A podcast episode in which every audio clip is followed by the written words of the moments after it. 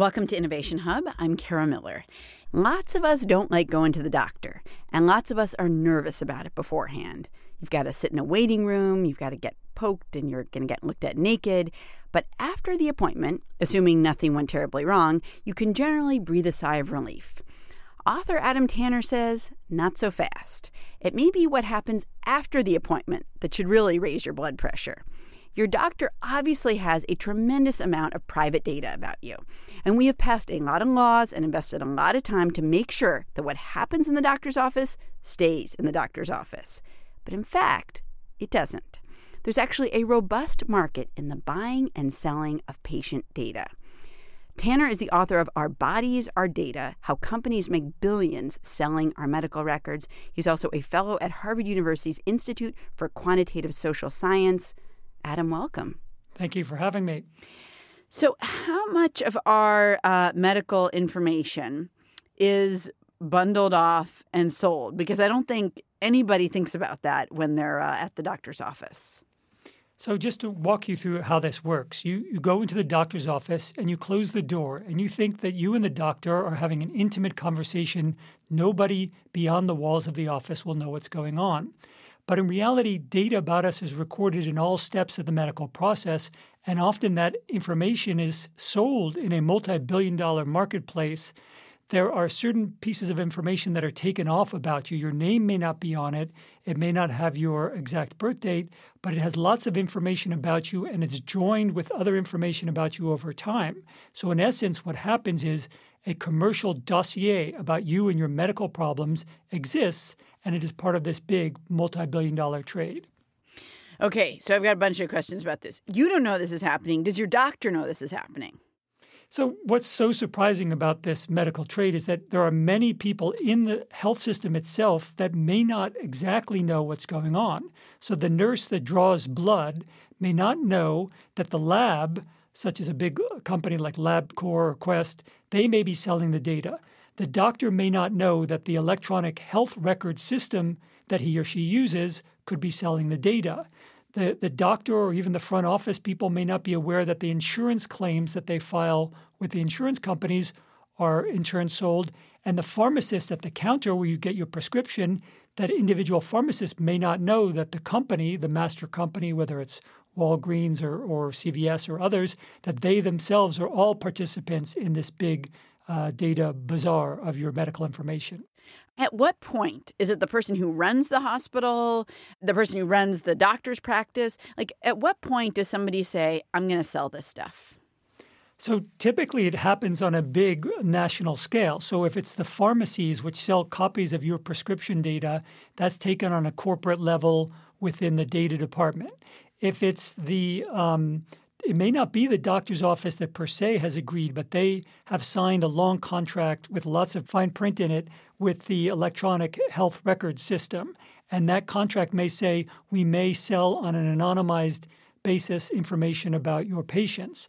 And as I mentioned, it's many different sources, but it's all joined up in a master dossier. So you might be uh, patient XYZ, your prescription and your insurance and your doctor's notes, all of those things could be joined up and often are by these commercial data companies, these data miners. So, does that mean that somewhere out there, somebody in one of these privileged companies that has this data, like actually knows? Not just that patient XYZ has these problems and these prescriptions, but that that patient is me. Well, they could know that if they wanted to, but their business is something very different. Their business is about the promotion of drugs for sales and marketing, and their client is typically uh, these big drug companies who want to sell to individual doctors.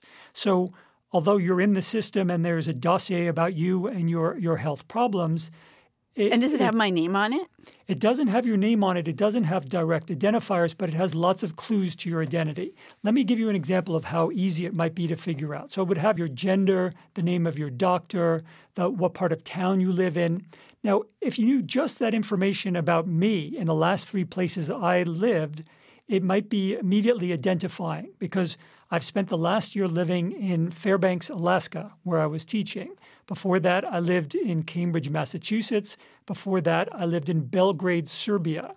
so if you had that, yeah, that sounds like it'll narrow it down to like just you. Right, exactly. So I may be the only male my age in those three Right. places. Now, that's maybe an extreme example, but you may have a, a country house or somewhere where you go relatively frequently, occasionally have medical things happen there. All of a sudden, that pares you down. Maybe you go visit relatives in a different city. So, all of these things could be used to identify you. Now, one thing I haven't told you so much about is that there are also dossiers on your doctor. And what the drug companies are very interested in doing is knowing which doctors prescribe their drugs or not. And that way they can target the sales of their medications by seeing who is a loyal user of their drugs, who is not, and then sending salespeople over to them to make the pitch based on that information they know about your doctor. So that sounds, uh, correct me if I'm wrong, that sounds like the real goal. They want to know who will prescribe that blood pressure medication, who will prescribe that medication for, you know, people have this hormone problem or that hormone. Like they want to know who are the rich targets, right? Right, and it can be incredibly sophisticated. So, for example, the sale of blood test data can be done very quickly. So, you might have a blood test on Thursday. The doctor says, come back on Tuesday and we'll discuss the results. The, the pharmaceutical company may receive those results the next day and see that there is a patient at Dr. Jones's office. They know the doctor's name, but not the patient's name, that has such and such a disease. They could dispatch a salesperson to the doctor on Monday, the day before you arrived, and say, Dr. Jones, I understand you have a patient uh, with this ailment. Let us tell you about this new great medication that we have. Now, maybe there is a new great medication, and maybe that visit is valuable for the doctor's information, or maybe they're selling some drug that could be had much more cheaply in generic form. You're listening to Innovation Hub. I'm Kara Miller. I'm talking with Adam Tanner, author of Our Bodies Our Data How Companies Make Billions Selling Our Medical Records.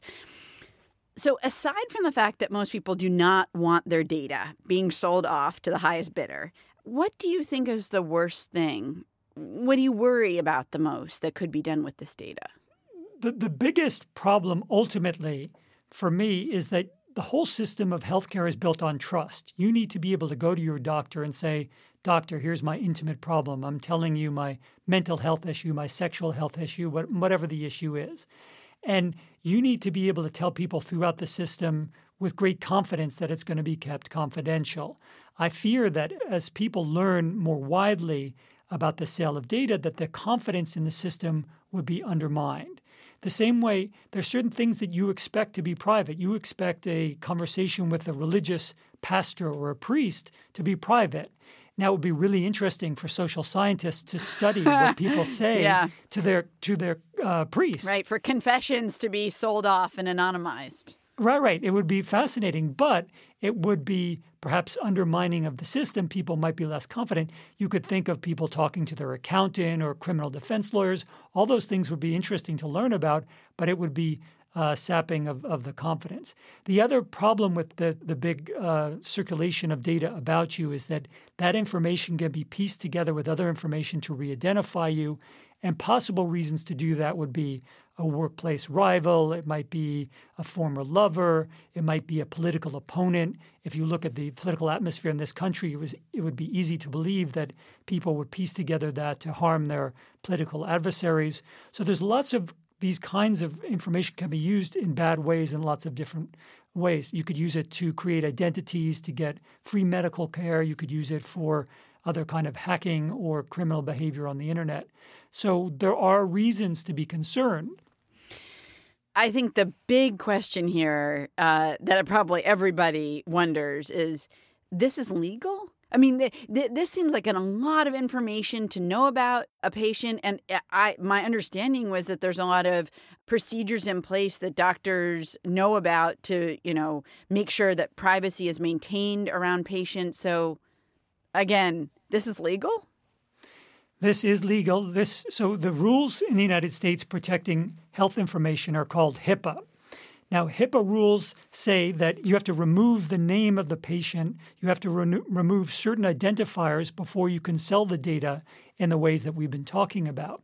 But once you have removed the name and the social security number and some other identifiers, the data is no longer considered yours.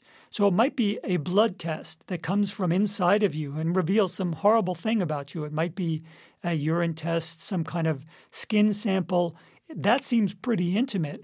But if your information is removed according to the HIPAA standards, you have no say on what happens to that beyond.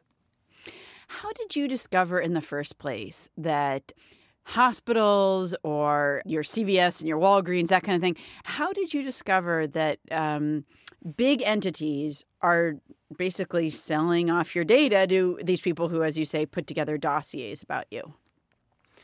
It's much harder to figure this out or to learn about this trade than it should be because it is our information. I worked for many years as a foreign correspondent.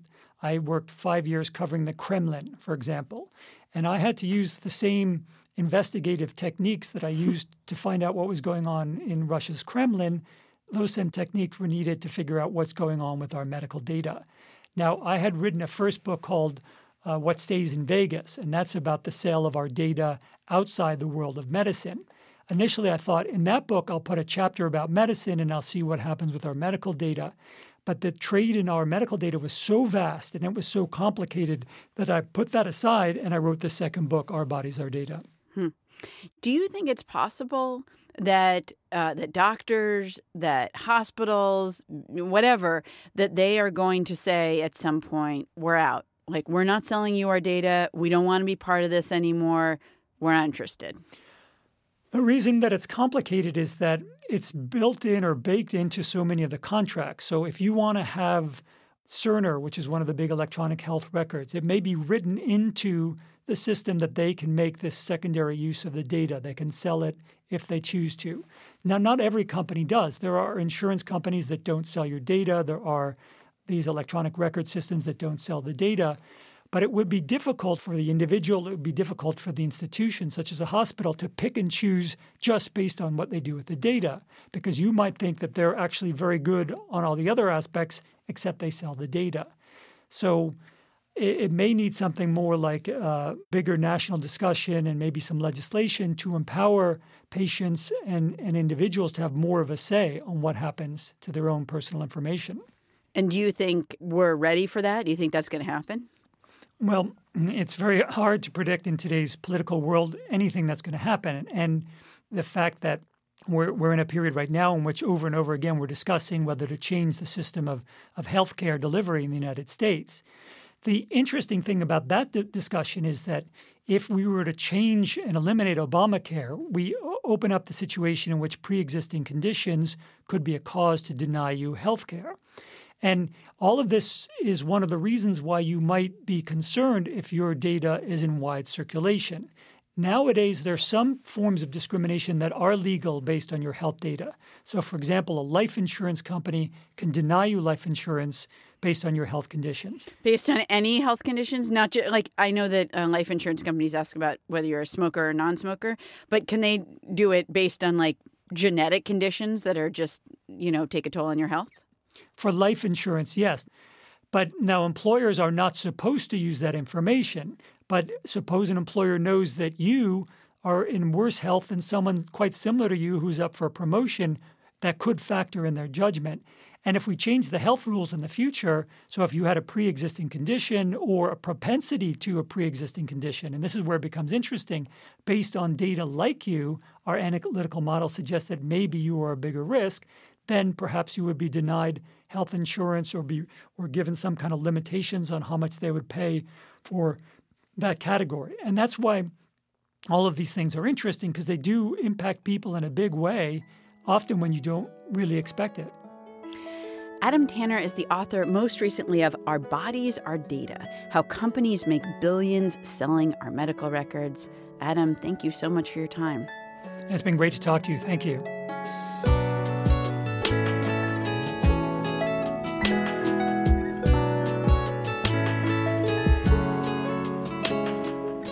If you felt like this interview broadened your mind a little, maybe changed your perspective, or even made you just go, huh, that was interesting take a minute to leave us a review on iTunes. It'll help more people find their way to our show. Plus, we will be indebted to you, and someday that karma is coming right back at you.